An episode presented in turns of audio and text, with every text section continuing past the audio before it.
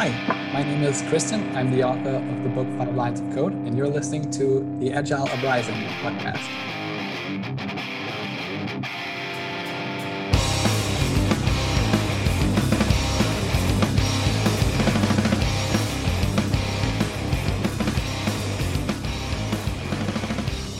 Greetings and welcome to another edition of the Agile Uprising podcast. I'm your host, Jay Hersko. Joining me once again, I have my frequent collaborators and partners in crime, Mr. Andrew Leff. Howdy, howdy. And Ms. Janelle Lanza. Howdy also. Thank you both for joining me on this wonderfully exciting Tuesday evening. Wonderful weather we're having here. Wonderful weather. Leff's in Texas with snow, and Janelle, God knows where it is. It's got to be nicer than where she is, where we are here in New Jersey. So, the topic for this week's episode is we're doing another increment in the Should I Take This series. This is where we talk about courses that we have taken in the Agile and Agile adjacent sphere, and we give you a little bit of honest feedback about should you really take the time and the money, spend the money to sit in on this class. And for the class this evening, we are talking about ProKanban 1, which I believe is offered by the organization is ProKanban. Yes, correct? Yes. Correct. Which, if listeners will remember, our former board member Colleen Johnson is the CEO of ProKanban. She's working with Dan Vacanti, and this is their unique take on the Kanban space. So first off, I'm going to start with you, Janelle. This is a typical question to ask. So obviously, it's a Kanban course. How familiar were you with Kanban conceptually before you even took the course? I was fairly familiar with it, and with that, the coaching engagements I've had recently were not using a true Kanban system. So it was a great, it had interest for me because of that. Like, yes, I've done this. I think I know this, but when have I last done this other than personally having my own board? Okay. So it's more of a, for you, it was more of a, can I get some official background into what I kind of know and do? Just give me some more rigor and theory. Some rigor, and I also think, you know, without going too deep into this in the introductions, I saw 2021 as this year where I was getting more than one certification. It was just a year of trying to fulfill some of the things for my personal vision, and this was just one of those things where it's not like I had a personal vision for Kanban, but for continuous learning, and this was just, it seemed like this makes sense. I haven't done this in a while. Better try it out. Okay, cool. How about you, Andrew?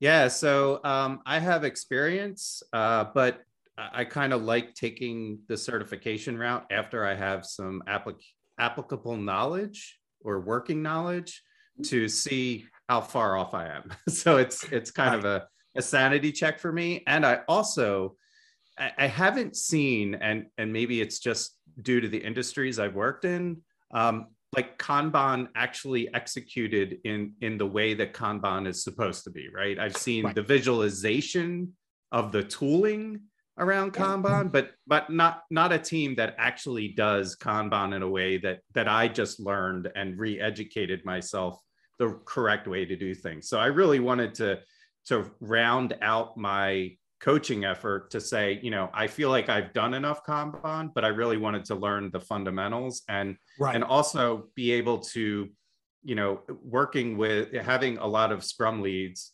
or AKA scrum masters, we call them scrum leads at my company, to get myself exposed to the course, because I really want to pull them into having this track to also go down to round them out when they're coaching their scrum teams. What you said makes me think of that old quote, you know, theory without practice is useless. Practice without theory is expensive. And it's, and it sounds to me like both of you were kind of practicing, but you wanted to back into more of the, in the book, in the perfect world, right? Why don't you just tell me how I'm supposed to do my Kanban board? So it's a very interesting take on it. So you both took this class virtually, and our very own James Gifford, aka Scrumando, taught it. What was your feedback and thoughts specifically around the virtual aspect of the class? Do you think it worked well virtually? Do you think it would have benefited better if it had been in person? I mean, what are your thoughts? Either one of you. I'll jump in. or yeah. Janelle, you could jump. I'll just, my opinion. No, you go. Yeah, okay, I'm going. I just, my preference is always in person, especially doing these types of trainings. I don't think the virtual experience was bad. I like the use of Miro. I'm a fan of that as the collaboration tool. I think that the trainers have everything set up, so it felt organized, but I do think a small class like this is best done in person, in my opinion. So I feel like, yes, did I get the value out of it? Yes. Would I have preferred it in person? Absolutely. What are your thoughts, Janelle? Yeah, that was very well said, Andrew. I think the facilitator can really make or break it. We all have heard that before. And in this case, it was the same thing. We had a great facilitator. So being virtual was not first choice, but it was also very good. And okay. The other thing, you know, this is relevant to this answer right now and to what you asked us before, is I like Kanban. So doing a class, even if it's not in person, but it's a topic I like and have energy and interest for, it was okay being virtual. And it was definitely worth my interest in spending the time virtual. So it was okay. Okay. So you had a vested interest walking in. This was something you were intrigued and passionate about. So you were going to get some mileage out of it anyway. Okay. Okay. Cool. Cool. Yeah. I think just a plus one on that. I think that's a great point. I think that engagement and just interest, because I also was very interested in the topic and getting deeper knowledge in it. So I also came with a bit of energy. Now, Janelle and I took this class. It was over the weekend. Right. So we dedicated 2 days and early starts, and they're long days virtually, especially after a long week of work. So I do think that energy going into it, it unlike some of our other certification trainings that can be very dry and mundane, there was a lot more interaction virtually with some of the activities, as well as it wasn't just slideware. Which leads perfectly segueing into my next question is, what were your thoughts on the course material? And I've been hosting these episodes for quite a bit. This is one of the rare courses where I haven't taken it. I did, however, last year, much like, you know, Janelle said she was on her journey. I was on the same thing. It's like, well, you know, I'm kind of locked in the damn house. I might as well get some certs and see what happens. And I took both pieces of the Kanban, practitioner course, KSP, KMP, KLF, KMFDM, whatever it is. And I will tell you that my interpretation of that course, it was very, very dry. So tell me about this courseware. Like, what were your, you said that it was, Miro was the backbone. Like talk to us about like, and I'll start with you, Janelle, like what were some of the things that were you intrigued by? What did you pick up anything new? Like, what was your feeling on the actual course and how it was presented? Like the materials? Yeah, I think the materials were solid. You know, I have to say there was one memorable part of the course, other than being in a virtual class with some other cats that I knew.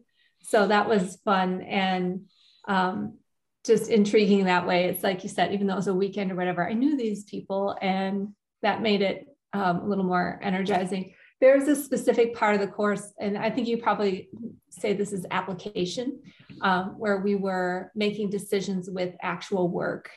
And I say actual, but you know, fabricated, but actual work, and seeing the data change as we made decisions with it. And so that was memorable and interactive. We also gave some feedback on how to make that better. But ask, you know, 4 coaches, you're going to get 4 different answers on how to make something better. And so that's a tough crowd. So I do give a lot of credit to ourselves for sticking with it and not going off the rails in our facilitator.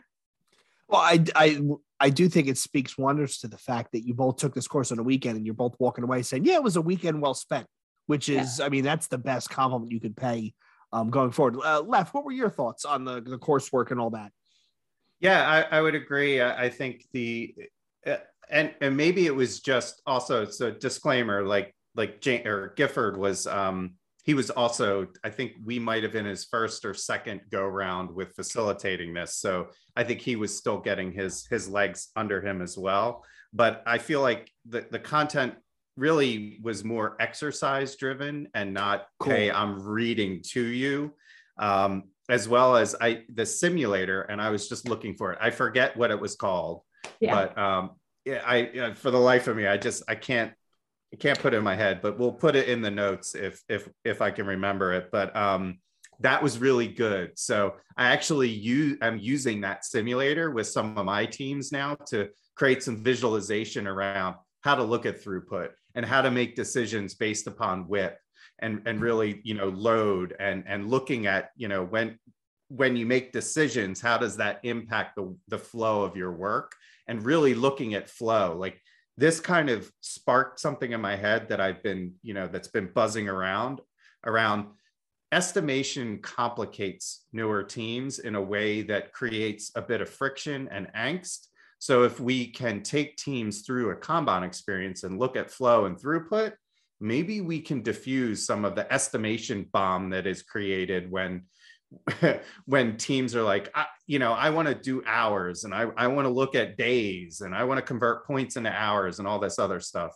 So, we lost Jay, but we'll edit that out. But I think that was part of my experience with the tooling. So I think, Janelle, I think we're probably saying the same thing in that regard. Yeah. And I think we had other parts to that. That's just the most memorable as far as podcast worthy things. And I like what you were saying, Andrew, about, face it, we have a choice in certifications. And some of them, we feel like we don't have a choice as a consultant, where you have to have knowledge and certifications in what the market is interested in or demanding. And it's definitely a different experience when you're doing something that is not only interesting and usable, it was also kind of fun. Didn't feel so forced. And I think, that makes a difference with learning, that doesn't matter what you do for a living. No one wants to be forced into anything. That is true. That is true. And I like kind of being more well-rounded in the way that we approach, whether it's visualizing the work in flight, even just creating prioritization, right? Like, how do we start supporting the teams to visualize things differently without all the exterior complications that, that gets noisy. So it's definitely it definitely could be interesting. So I did appreciate that point of view from taking the course, and it's given me some more tooling in my toolkit to help coach that perspective of things. Well, our host has said that his cat rebooted his machine. So maybe I'm seeing that now. Comment before about the Schrogan's cat was a little too loud. It's a quantum flirt. The universe is flirting with them. It's teaching them a lesson. So experiment. I'm not going. So while Jay is rebooting, I'm curious, right? We'll keep it rolling. I can kind of assume some of the hosting role, but have you used any of the knowledge, maybe something that you took away from the class that you hadn't used before or had learned that you wanted to try in any of your current engagements or you want to start using going forward that you haven't or you're eager to try? There wasn't anything new, not like I knew it all. So please don't, hear it that way. But that flow is a big part of what I'm applying at work right now. And I know that's probably kind of a vanilla answer because it's like, what isn't flow? But that's the thing, people forget about it. Or it's a conversation that swirls around, and when you bring it back to either customer value or flow, you usually get some grounding there. So I'm enjoying just having that refreshed perspective on it. How about you, Andrew? Yeah, so I think for me, it was more of educating the people that I'm working with on what I learned, and using, like I said, I'm trying to use that simulator as a teaching tool. So mm-hmm. I've really kind of, I started promoting that, saying, hey, let's run through some simulations. Let's use this as at least a starting point for people to see how flow can work when they make different decisions. So I've been doing that, and you know, I'm trying not to be dogmatic, and also coach people with around the process of saying, just because you have a board with, you know, kind of, let's just say not started and done, doesn't mean you're running Kanban, right? Like let's not confuse the issue. Let's try and learn the concept, and then use some of these words of wisdom and nuggets to educate ourselves on how to run things a little bit differently. And if we're going to be hybrid and do Scrumban or whatever it is, let's be honest about it. I think what you inspire me with this is, with what you just said, is Kanban's not what you do when you can't, quote, can't do Scrum. That's, once in a while, there's a case where Scrum wasn't the right fit. And we've learned over time that Kanban, this class gives you, not you personally, but gives a person the whole knowledge to be able to, not all the knowledge, but the whole knowledge to be able to answer that question, or to ask that question of your group, your client, whatever it is, your coworkers, so that Kanban isn't this thing that's like a default when things aren't going well. Yeah, and I think too, it's helped. So you just sparked something in me with the sense of, it also has helped me have the conversation when it becomes Kanban versus Scrum, right? Like that kind of friction. I'm like, it doesn't have to be one or the other. It doesn't have to be one is better than the other, versus it's really, what are you trying to do, and which framework supports that opportunity or supports the value and how you're trying to work. Mm-hmm. And, you know, you could do both, right? It just is a matter of what aligns more so to the value of the work you're trying to deliver. And some things just lend itself, in my opinion, better to a Kanban approach, and some things lend itself better to a Scrum approach. So I think that this has helped me really understand some of the differences when approaching, you know, teams and ways they work. So I would definitely recommend it. Yes. Taking it. And whether you're a seasoned veteran, like the two of us are, in our own different vast experiences, or you're new to being an agilist or business agility. It doesn't even have to be Scrum or Agile, but if you're looking to improve resilience and maybe even just agility with teams, Kanban, this thinking that's in here is very helpful for that. Yeah, I would agree. I would definitely endorse this as anybody that wants to deepen their knowledge in different ways to work. It doesn't matter what the industry. I think Kanban, listen, I use Kanban systems in my house to manage tasks, right? So I do believe in the method and the framework and the approach. So I am also a big advocate and found a lot of value in the training, even though I use the concept on a daily basis in my own personal life. So I think that anybody benefits from this that is looking for, you know, to add more tooling to their toolkit. Back in, gosh, I don't know, it had to be somewhere between 2013 and 2015, I was an employee coach within an Agile transformation that also had a budding scaled Agile instance. Scaled Agile framework instance. And we had a personal Kanban class. We had Jim Benson come to our company.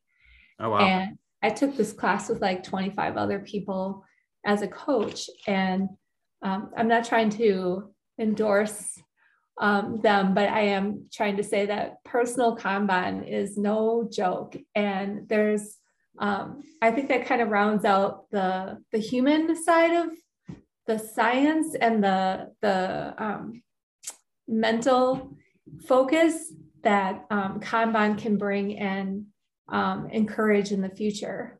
It was so fun. I love that in the sense of, also, eat our own dog food, drink our own agile champagne, whatever metaphor or statement we want to say.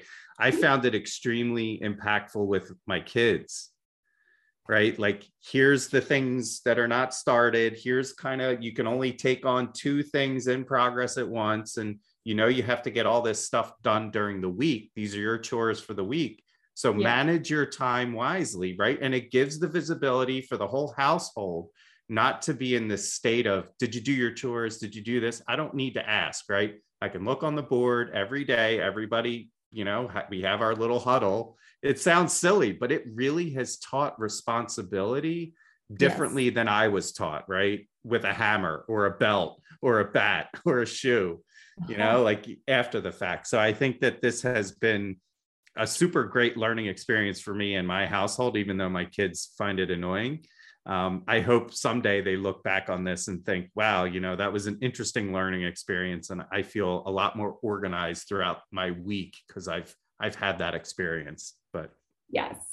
Oh, I was meeting with Tony-Ann Demaria. She's partners with Jim Benson at Personal Kanban. This was just a couple of years ago. I was meeting with her in Seattle just because I was in her city. And I was telling her, like, oh, my youngest child, she'll do it, but she really doesn't like it and all that. And Tony-Ann had a really good point. She's like, well, did you make the board or did she make the board? I was like, oh, I'm a coach. I know better than that. I made the board. And it goes back to that whole thing of ownership and... But it's like, but she wouldn't have done it. It's like, well, then it wasn't at the right time. Oh. Yeah, no, I love that. That's a good reflective point. That's good. So I think we're Jay, he pinged me. So his cat has definitely shut his workstation down. So he will not be rejoining us. So I think Janelle and I are both endorsing this experience. We hope that this sparks some curiosity. If anybody needs any additional information, you can certainly reach out to Colleen Johnson or, go out to the ProKanban site or, look for the trainings. We'll share all the links and information in the show notes. Janelle, thank you for hopping on a Tuesday evening and chatting with us. Thank you, Andrew. And we hope that you enjoyed this episode. Please provide us our feedback. You can reach out to us on our Discord channel, Agile Uprising, as well as, if anybody wants to help us, support us. We have a Patreon account that, you're more than welcome. We are always looking for, I don't want to say donations, but participation. So we're really proud of the community we've built and we continue to grow as a community, and we're excited to continue that effort, and all the support and love and help we greatly appreciate. So I will say farewell, good night, and thanks Janelle again, and we'll thank Jay when his computer decides to come back online after his cat has destroyed his evening. So thanks again, Janelle, and have a great evening. Thanks, you too.